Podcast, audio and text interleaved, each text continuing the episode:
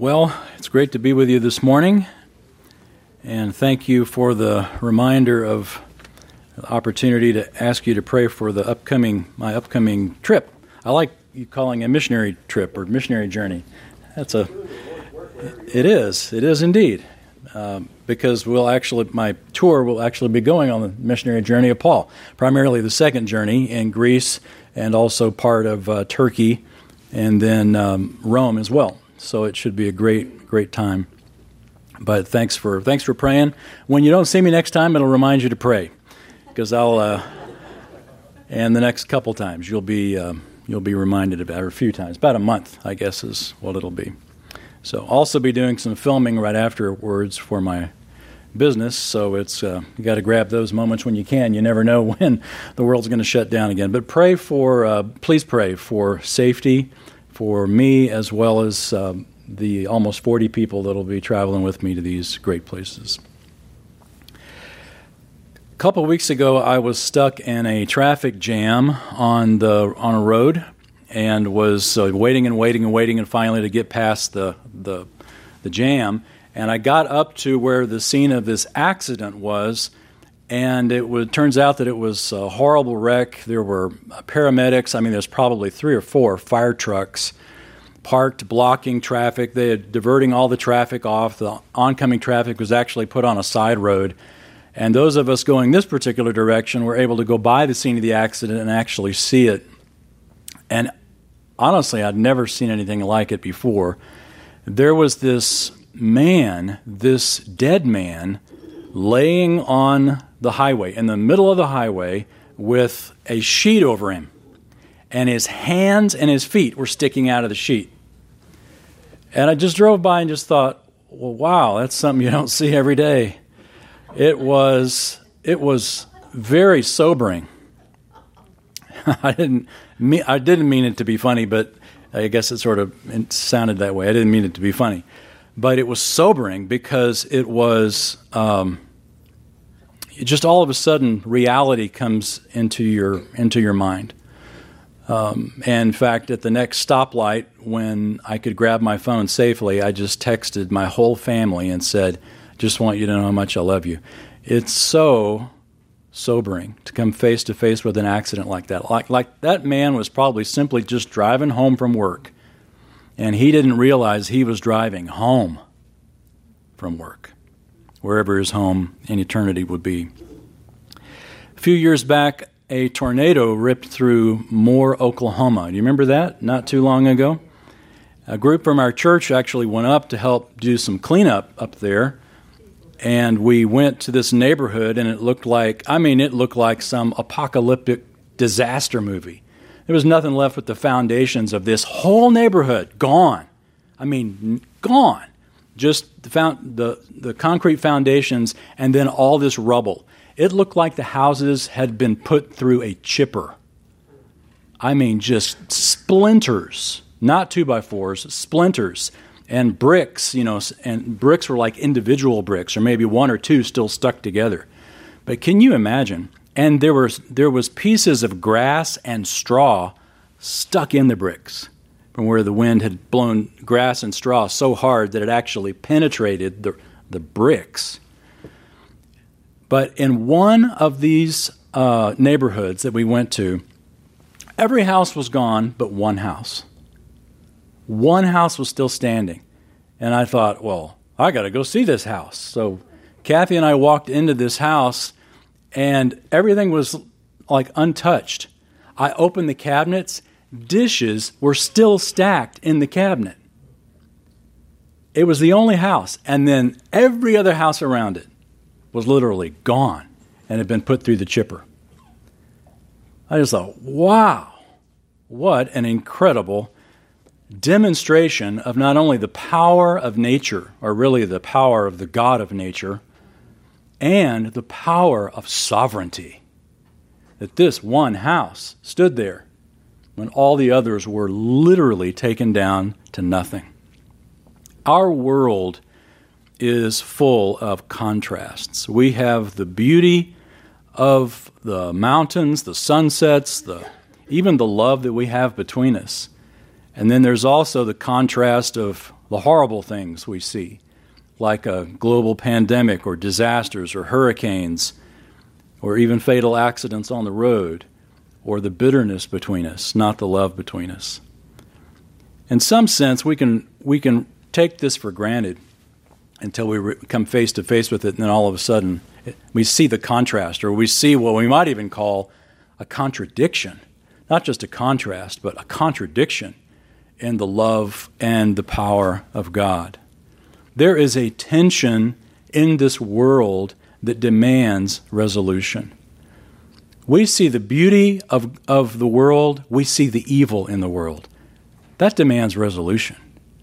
There is something in us that just demands resolution when there's something unresolved. You go to a movie.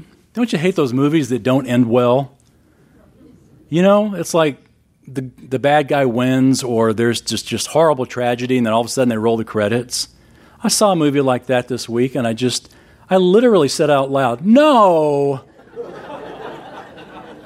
I just devoted two hours of my life to a disappointment. You know, we were listening to the mu- the beautiful piano music, the hymns that we always get to hear when I was walking in, and I thought, you know, what if on every one of those, she didn't play the very last note?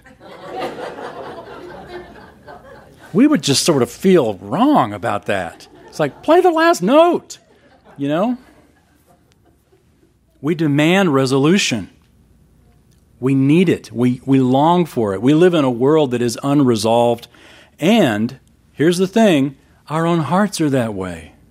It's not that we just look out in the world and we wish that everyone would get it together like us. But we can look at our own hearts and see the contradiction, that we have love for others, and yet we despise others. We have a love for God, and yet we disobey God. There is a tension that demands resolution. Turn with me to the book of First John. First John.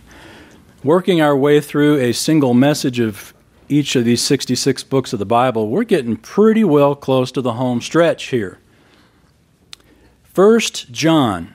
Is um, written by the Apostle John. The Apostle John had quite a nice variety of um, contributions to the New Testament. I mean, Paul, you know, God, he's just he's kind of boring, you know, just epistles. That's all he did. Well, of course, he's not boring, but you know what I mean? Just one genre, that's it. The Apostle John, he had a gospel. This is the, the beloved biography of the Lord Jesus that focuses on the, the deity of Jesus. Uh, John also wrote the book of Revelation, this uh, book unlike any other book in the whole New Testament, really the whole Bible, this apocalyptic, wonderful uh, book that talks about the resolution that we're yearning for. And John also wrote three letters. I guess you could sort of argue that the book of Revelation is a letter, but uh, it's a letter like any any other, unlike any other. But the epistles, First John, Second John, Third John. We're going to look at John's first letter, or at least just a portion of um, all of chapter one and a little bit of chapter two, as it sets the scene for this resolution that we that we yearn for. Resolving, you might say, that tension that you feel within you. Look at the very first verse of this epistle. John writes, "What was from the beginning, what we have heard, what we have seen with our eyes, what we have looked at and touched with our hands concerning the word of life.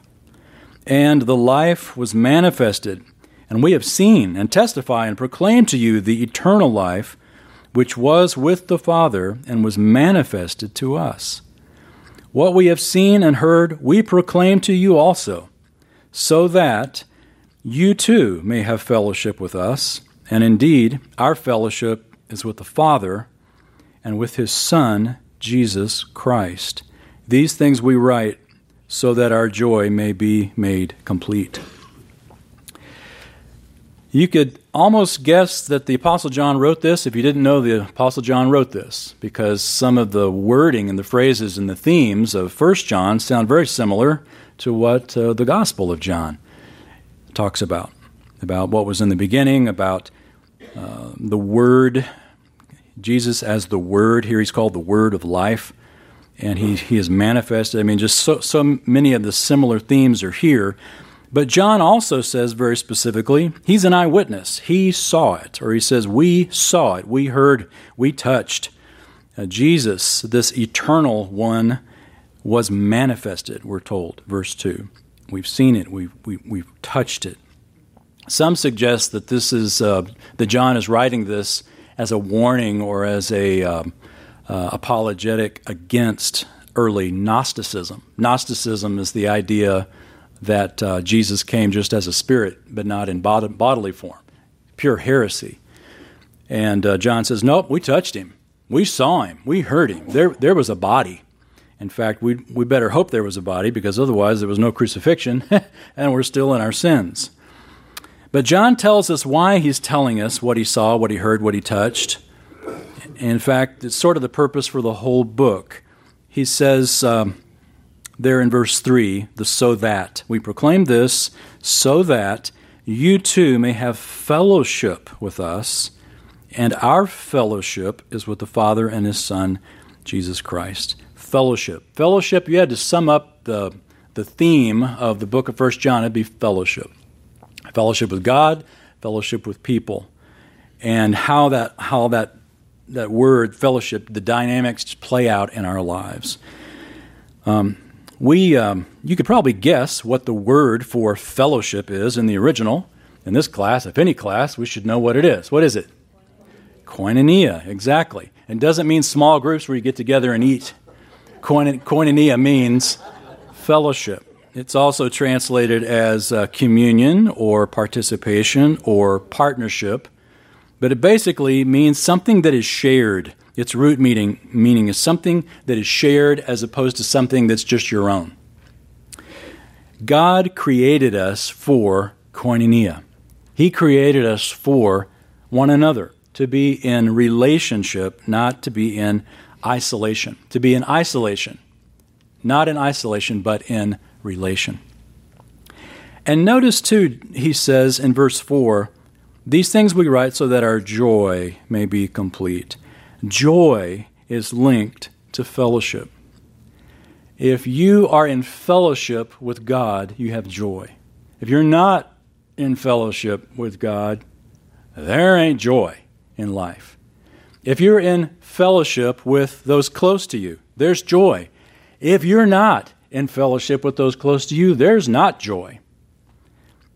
It's rigged that way. We have a tension in the world that needs resolution. So he goes on in verse five to tell us, this is the message we have heard from him and announced to you, that God is light, and in him there is no darkness at all. This begins to give us an explanation of why we have this tension in our hearts, because God is light. Uh, John likes to talk about who God is. In the gospel, he says God is love. Uh, uh, and later in this same book, he says God is love. In the gospel, he wrote that God is spirit. And here we're told God is light. What does that mean? It doesn't mean that when you walk into a dark room and flip the switch, God shows up. It doesn't mean that he is light like in a physical sense. It is a metaphor for holiness, for purity. To say that there is no darkness at all in God is, is emphasizing his absolute holiness. And John will often use this. In fact, Jesus used this, uh, this contrast between light and darkness. He talked about the lightness within you or the darkness within you. It's the same idea that God is absolutely holy. He is pure. He is perfect without evil. I saw a, a quote by Tanya Donnelly. Kind of a odd name. I wonder if anybody in here knows who Tanya Donnelly is or was. She uh, was the lead singer of the alternative rock band in the nineties called Belly. What a great name for your rock band. Hey, let's call it Belly. Perfect. Well, actually, she told the Rolling Stone magazine, I read, I saw this quote, um, I actually don't read Rolling Stone magazine, but... I saw the I saw the quote from the magazine. Anyway, here's what she said. She said, for some reason, God is, an embarrass- is embarrassing to people. It doesn't embarrass somebody to talk about how they got completely bombed the night before and puked all over themselves, but God is a really embarrassing subject, and that's kind of strange. I thought, you are exactly right, Tanya. It is strange, isn't it? And it's strange because the reason it's strange is because God is light. God is holy. We are not. So we don't want to talk about God. Because as soon as we who are darkness start talking about that which is light, it shines light on our sin. We don't want to talk about God. We'd rather talk about, you commiserate about the fact that we got hungover the night before. Thankfully, though, God has provided a solution to that problem.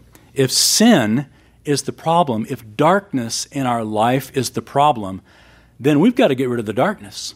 And God gets rid of darkness by invading, you might say, by entering in.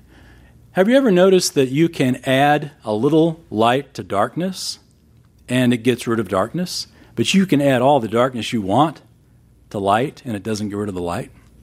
Interesting metaphor because it really works. God invaded and brought his light to a dark world. God sent his son, Jesus Christ, to take away the problem, to die on, on the cross for our sins, as a payment for our sins. And thus, he removed our sins he, by paying the penalty. And all we have to do is believe it. Just have faith that, that what God did for us is true and our sins are forgiven. John is writing to believers, to those who know what I just said. And he reminds even believers God is holy. Interesting. We have to be reminded that. And so to have fellowship with the God who is holy, guess what has to be true of us? Look at verse six. John says, if we say that we have fellowship with him and yet walk in the darkness, we lie and do not practice the truth. And that makes sense. If you've got the New International Version, it says uh, something like, if we claim to have fellowship. I like that. If we claim to have fellowship, if we say we have fellowship with him, and yet we walk in the darkness, we lie. We don't have fellowship with him. We uh, do not practice the truth. We may say the truth, but we are not practicing the truth. Now, remember, there's two kinds of forgiveness. We've talked about this before, but boy, it sure bears repeating. Two kinds of forgiveness in the Bible. For example, the moment of from the moment of conception, the moment, moment that we were conceived in the body bodies of our mother, we uh, were children of our parents. There's nothing that can ever be done that would change that. We're born, our parents are our parents, whether we like them or we don't. We are genetically connected to our parents. There's nothing that can change it. We are our parents' children. Now, when we disobey, we are not in fellowship with our parents. And they made it known, didn't they? And their goal was not simply to punish, but was to correct, to bring us back into fellowship. But we're still, no matter how much out of fellowship we are with our parents when we were growing up, they were still our parents. Nothing we could do could change that. They may have wished they could change it, but there's nothing that, that could be done. You see the connection? When we are born again, we are a child of God, and nothing we do can ever change that. It is an act of God. It's not an act by us. It's an act of God, and when we are born again, we are uh, God's children, and nothing can ever change it. There is a there is a spiritual connection every bit as real as the genetic connection, you might say, between us and our physical parents. But when we sin, when we walk in the darkness, we're not in fellowship with our Heavenly Father. And so he has to has to cause, either through the Word or through conversations or whatever, what's necessary to bring us back into fellowship. John is writing to those who are believers about this issue of being out of fellowship with God when we sin, when we walk in the darkness. We don't have fellowship. And he says, as we read in verse six, if we say, if we claim we have fellowship with God, but we're walking in the darkness, we're lying. And we're not practicing the truth that we know. We are not in fellowship with God. So the lack of fellowship John's talking about here is not a heaven and hell issue. It is an issue of relationship. So John gives us the alternative, and it's the, it's what we want. In verse seven, he says, but, wonderful contrast, but if we walk in the light, as he himself is in the light, we have fellowship with one another, and the blood of Jesus his Son cleanses us from all sin.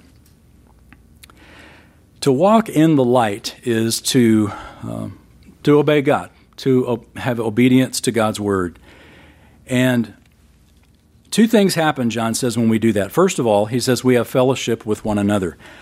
You kind of expect, that's kind of a strange way to put it. If we walk in the light, you kind of expect he would say, you have fellowship with God, right? But he doesn't. He says you have fellowship with one another, which is nice because it gives us an insight to how we have fellowship with one another, that our fellowship with one another is uh, contingent, you might say, on our fellowship with God and vice versa. Now, you can't be out of fellowship with a brother or sister in Christ and be in fellowship with God, that it works both ways. I remember Doctor Toussaint used to teach us that uh, your relationship with people or your relationship with God can often be determined or, or discerned about your relationship with people. It's a very insightful observation, and John would amen that right here.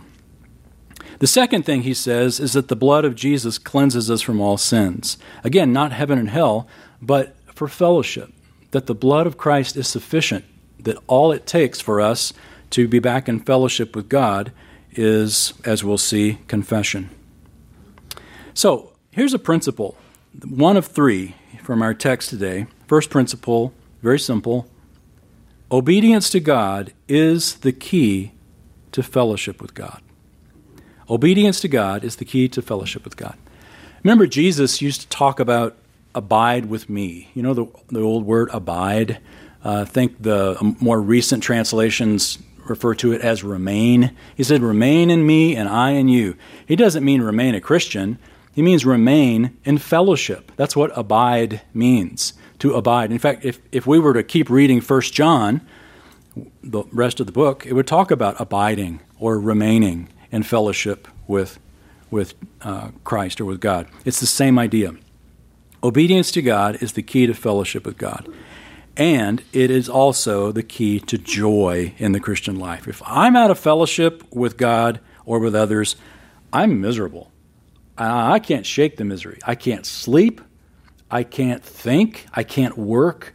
It is built into me and to all of us that if we know we're walking in darkness, there is this, this shadow that just overhangs us that we can't get rid of. Have you ever tried to get away from your shadow?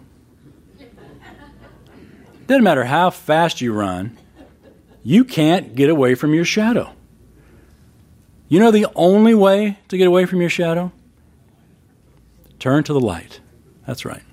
If you're facing the light, you don't see your shadow. If you turn away from the light, you see your shadow. What a great picture. Isn't that a great metaphor? It's so true. How many times, how many days have we spent wasted staring at our shadow, watching the movement of it? We don't have to do that. We don't have to have that, that burdened sense of being in the darkness if we turn to the light, turn to God. Not a perfect illustration, but you get the point. Walking in the light doesn't mean we live perfect lives. It means we do it the way God's prescribed it. Look at verse eight. He says, if we say that we have no sin, we are deceiving ourselves, and the truth is not in us. I love that John is a realist. We're sinners, and sinners, big surprise, tend to sin. If we say we have no sin, we're deceiving ourselves and the truth is not in us. Have you ever met anybody that thought they were perfect? I mean, other than your kids. There is a branch of Christianity that believes you can eventually progress toward perfectionism. And uh, Louis Sperry Chafer, the founder of Dallas Seminary, was actually walking with one of these gentlemen one day, and this gentleman's hat blew away. The, the wind caught it. And this, this guy cussed, And Chafer turned over to him and said, I thought you, like, believed in perfectionism. He says, oh, well, that wasn't a sin. That was a mistake.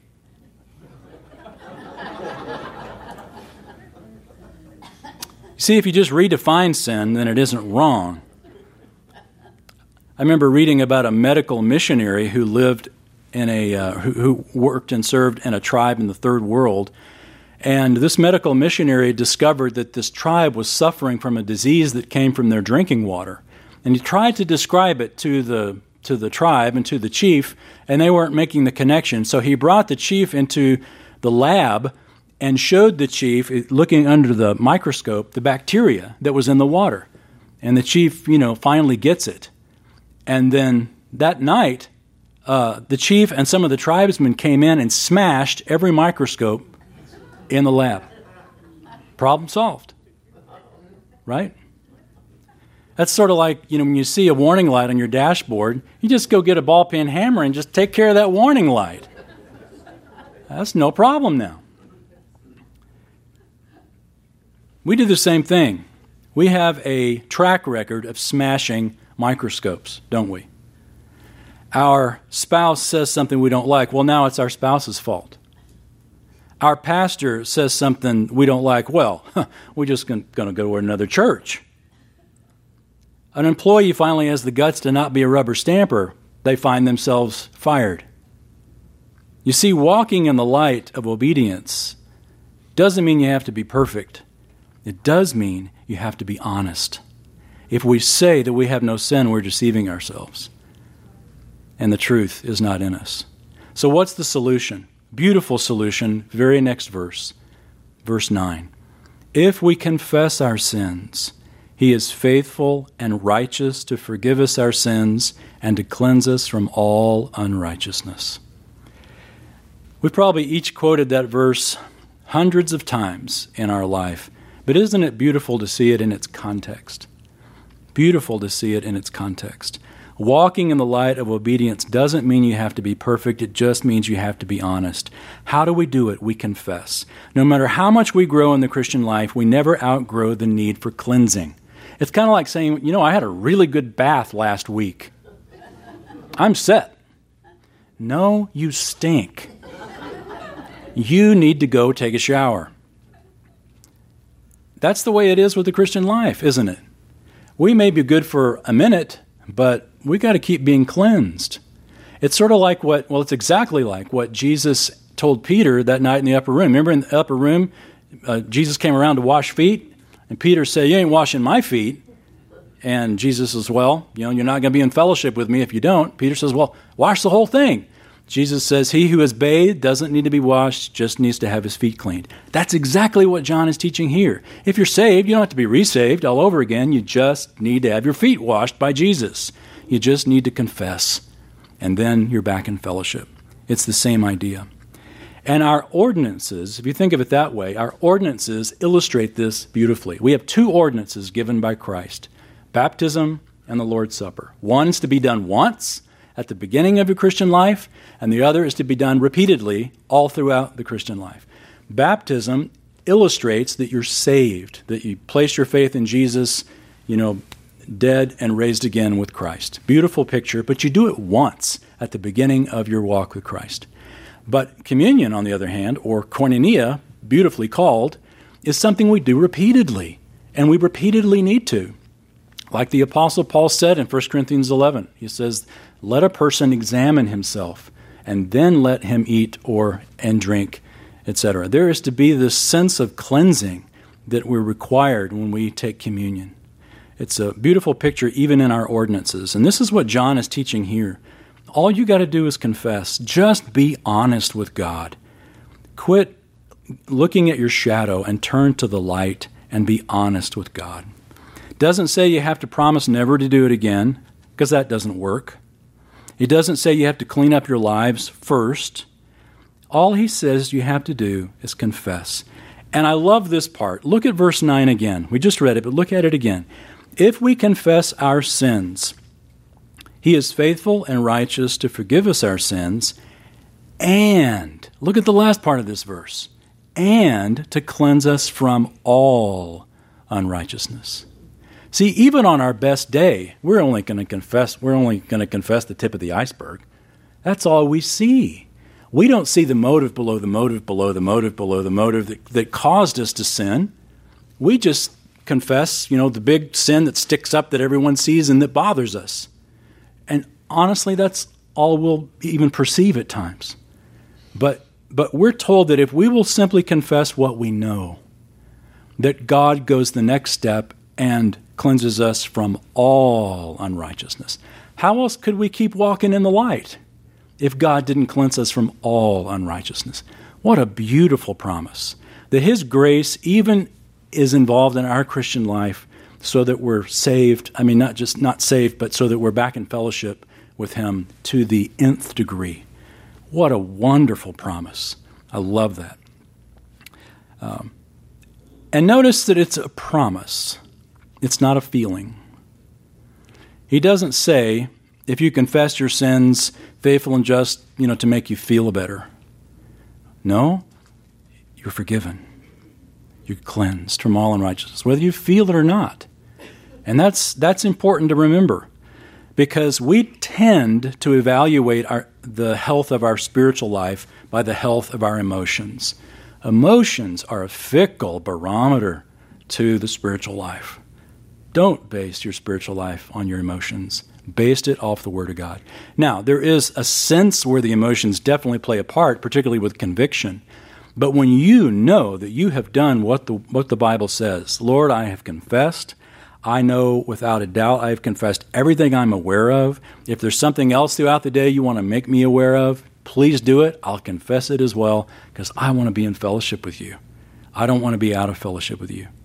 And regardless of how I feel about it, I know it is true because your word says it right there. Forgiveness is a promise to claim. It is not a feeling.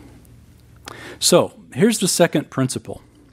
Confession to God restores our fellowship with God. Confession to God restores our fellowship to God.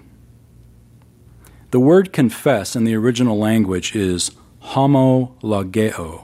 Homo means same, logeo means to speak, to speak the same or to say the same thing. To confess means you're saying the same thing about your sin that God is. You're speaking the same language, so to degree, so so to speak. I read about a um, a little boy named Stephen, a five-year-old boy named Stephen, was walking his poodle, and he was really jerking the leash real hard, you know, pulling the poodle around and being rough with the poodle. And his father saw him and had spoken to him about this before. And so uh, the father sort of made his appearance known to Stephen, and Stephen saw the father see him, and the father said, uh, would you like to tell me how sorry you are? And Stephen said, well, I don't know how much you saw. Don't you love kids? So true. Do you want to confess? Well, I don't know exactly how much I need to confess. God sees it all. He saw how much we've jerked the poodle. And uh, might as well confess it all. God saw it all. Walking in the light is demonstrated not by a denial or a redefining of sin, calling it a mistake, but confessing it honestly and open to God. Um, I don't know if you uh, look at social media a lot. You know, some of it's okay, check on the family, this and that. But boy, when you spend a lot of time on there, statistically speaking, you get depressed because you see the perfect life of everybody else. You see a curated life. It's like we've talked about before. It's like Christmas cards. It took one thousand photographs to get that one photograph that you want to represent your family to everybody. And that's not your family. That's a moment in time. That's an accident. The reality is, you know, we all show up with bedhead and, you know, clothes that are disheveled and hearts that struggle. We've all sinned. I've sinned. You have sinned. And it may be that you have never come to Christ and you need to realize, you know what? I, um, I need to quit thinking that I'm going to earn my way to heaven. It's not going to happen. Only Christ is the means by which I'm going to get there. Or maybe you've been a Christian for years and you continue to run from the sins of your past that you feel emotionally like you're dragging a bag of concrete and you can't get around it. It's sort of like Pilgrim on the journey to the celestial city. You've got this backpack, this burden that you can't shake. I urge you, if this is true, to stop running, to quit hiding, to refuse to bury the truth, to face the light and quit obsessing over your shadow. Jesus died to take care of everything. And if you've got shame that's connected with the sin, realize that if the sin has been removed, then the shame for that sin's been removed, and you need not dwell on it anymore. The best you can do to take from it is a, is a lesson learned, never to do it again. Tell it all to Jesus, because he is the cure for our shame. The cure for shame is honesty. The cure for shame is honesty in the context of, of unconditional love. And that's what God gives us. Forgiveness in Christ is not an emotion to feel. It is a promise to claim. It really is. Well, look at verse ten, the final verse here of chapter one. John writes, "If we say that we have not sinned, we make him a liar, and his word is not in us." Basically, John points out to say, look, if we deny if we deny sin in our lives, it's not only that we that lie, but we call God a liar, because God says there is sin in our lives. Um, don't get the impression that John is saying that by confessing, you, now you've got freedom to sin. He doesn't want us to walk in darkness, but rather God's grace gives us the, the, the safe haven to learn to obey. Chapter two, look at the first couple of verses of this chapter. John writes, "My little children, I am writing these things to you so that you may not sin. And if anyone sins, we have an advocate with the Father, Jesus Christ the righteous. And he himself is the propitiation for our sins, and not only for ours only, uh, and not for ours only, but also for those of the whole world." Again, I love John's honesty. I'm writing this to you so that you may not sin. Now, when you sin, here's how to deal with it. Isn't that great? I love it. I'm writing this to you so you won't sin now. Let's be honest. When you sin, we have an advocate with the Father. Uh, the whole basis by which we can confess our sins and be restored is Jesus Christ. He is called three things here in these, in these uh, couple of verses. First, he's called an advocate. Then he's called the righteous, and then he's called the propitiation, or at least the New American Standard says that. That's a word we never use, except when we're reading First John two. Uh, propitiation, what does that mean? The, the New uh, International Version says something like atoning sacrifice. That's a really, what is it, Jeannie? Atones? Okay, it, it's the idea of uh, of satisfaction, that God is completely satisfied, that Jesus was the propitiation in the sense, the complete satisfaction of payment for our sins. And uh, he's called, Jesus is called our advocate. The the word is used of a of a defender in a courtroom. Uh, Peter, I remember, uh, remember when Peter writes about our adversary, the devil, that's the other guy. That's the lawyer that wants to get you. But this is the advocate. He is the one who is on our side, defending us. And that's a beautiful picture. When we sin, we have Jesus as our defense lawyer. And the basis of his defense is his own righteousness. Isn't that a great picture? That Jesus defends us based on himself, because he is the righteous one and he is the propitiation, or the satisfaction of the payment for our sins. So when we sin, we have an advocate that appeals to us uh, on our behalf because of what Jesus himself has done. So here's the third and final principle from the text. Christ's intercession for us provides the security for our continual fellowship with God. Christ's intercession for us provides the security for our continual fellowship with God. You know, Jesus isn't just sipping tea at the right hand of the Father and waiting for the rapture. He is busy. He is busy. Jesus interceding for us didn't just happen after the ascension. He interceded. Think about it that all throughout the Gospels. How many times do we see Jesus praying for his disciples? He prayed for them a lot. In fact, remember in the upper room that final night, he told Peter, Satan has asked to sift you like wheat, but I have prayed for you. There's Jesus interceding. That same night, he took them out. John seventeen is the great high priestly prayer of Jesus interceding for his disciples. And we're included in that chapter. Jesus interceding for us. And now that he has ascended to the right hand of God, he is interceding for us. Whenever we sin, we have an advocate with the Father, Jesus Christ, the righteous. I had a bunch of good friends um, not long ago. Well, actually, it was long ago now. Can't, you know, the older you get, you can't keep saying not long ago. This was long ago. I just say it that way. Couple... Two, couple decades, two, three decades. How long was it? Anyway, it was a while back. They were in uh, in front of a judge. They had crossed the line. the The law found them guilty of uh, of what they were found guilty of, and they were being sentenced. And I came to witness their sentencing. It was tough. I don't know if you've ever. Uh, been in a, in a situation like that where someone that you knew really well was about to be sentenced, and the judge basically held the life of your friend or family member or whoever it was in his hand or her hand.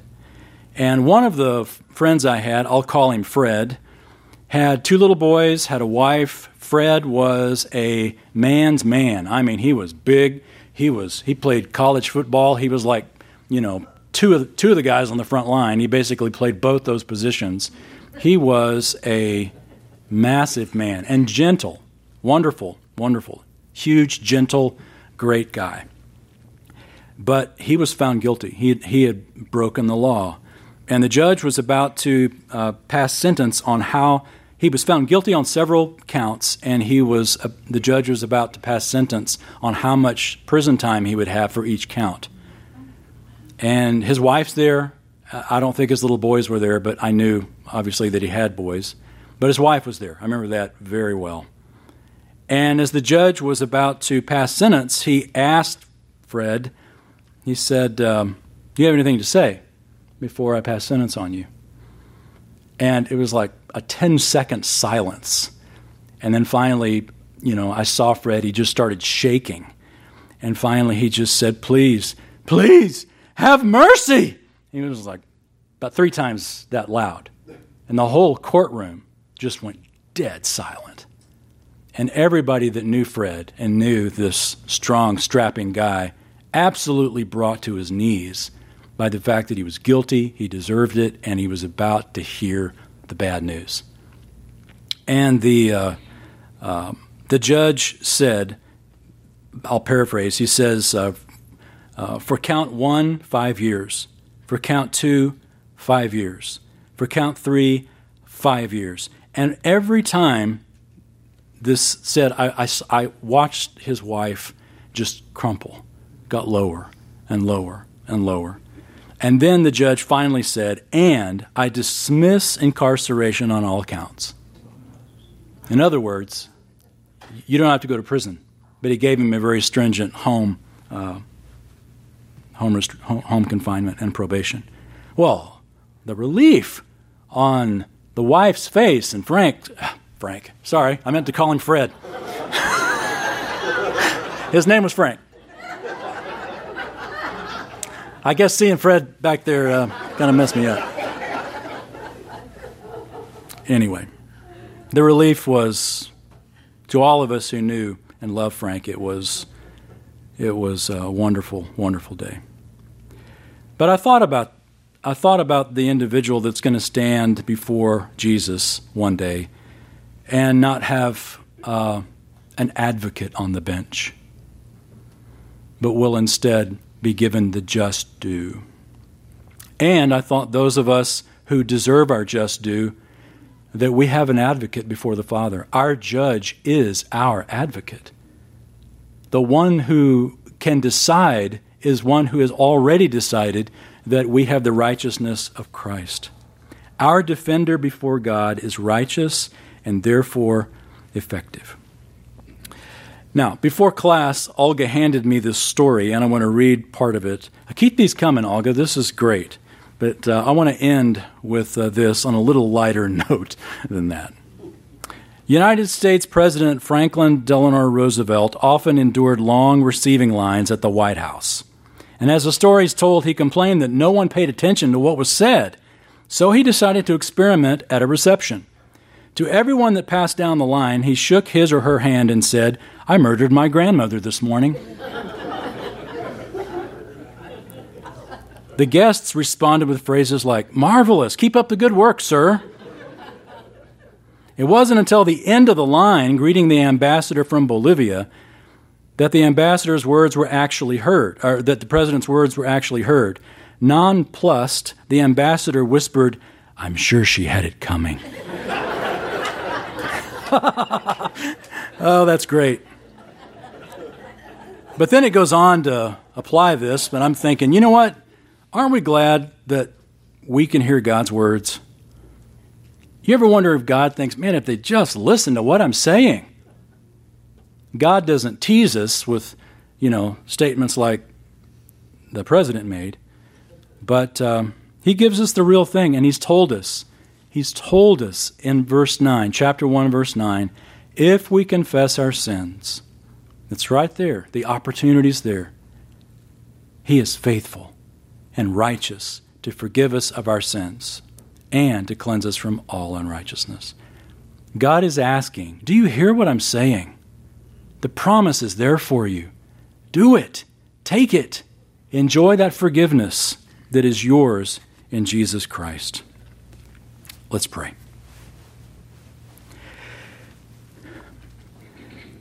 Our Father, we've looked at two wonderful bits of good news this morning, and we're grateful for both. The first, that even though we're sinners and deserve to be condemned, our wonderful Savior Jesus, the propitiation, the atoning sacrifice for our sins, has died for us, for those who believe in him, not only for us, but for, for the whole world, for any who would believe in him. Thank you for that wonderful bit of good news. But to make it even better, you have provided a way that we can have daily, moment-by-moment fellowship and joy with you, knowing that if we will simply confess and be honest with you about our sin, that you'll forgive us, and that we can have immediate restoration and walk in the light. Father, thank you for the many thousands, maybe millions of times in my life that I have availed myself of this wonderful promise. Thank you for those of my brothers and sisters here today who have done the same thing. But we pray specifically for any who are here that for some reason continue to stare at their shadow, continue to wander and wonder why there is such a joylessness in their walk with you, that you would give them the strength to confess what they know and to allow your Spirit to wash over them with the truth of this promise, that they can also walk in the light. Surround them also with those who can give them comfort and good counsel beyond simply these verses. But Lord, we begin with the verses, and thank you for the truth of their promise. Thank you for our wonderful advocate, Jesus, how we long to see him soon. Thank you for his delay that brings about the salvation of many thousands of people every day. And we pray in his name. Amen.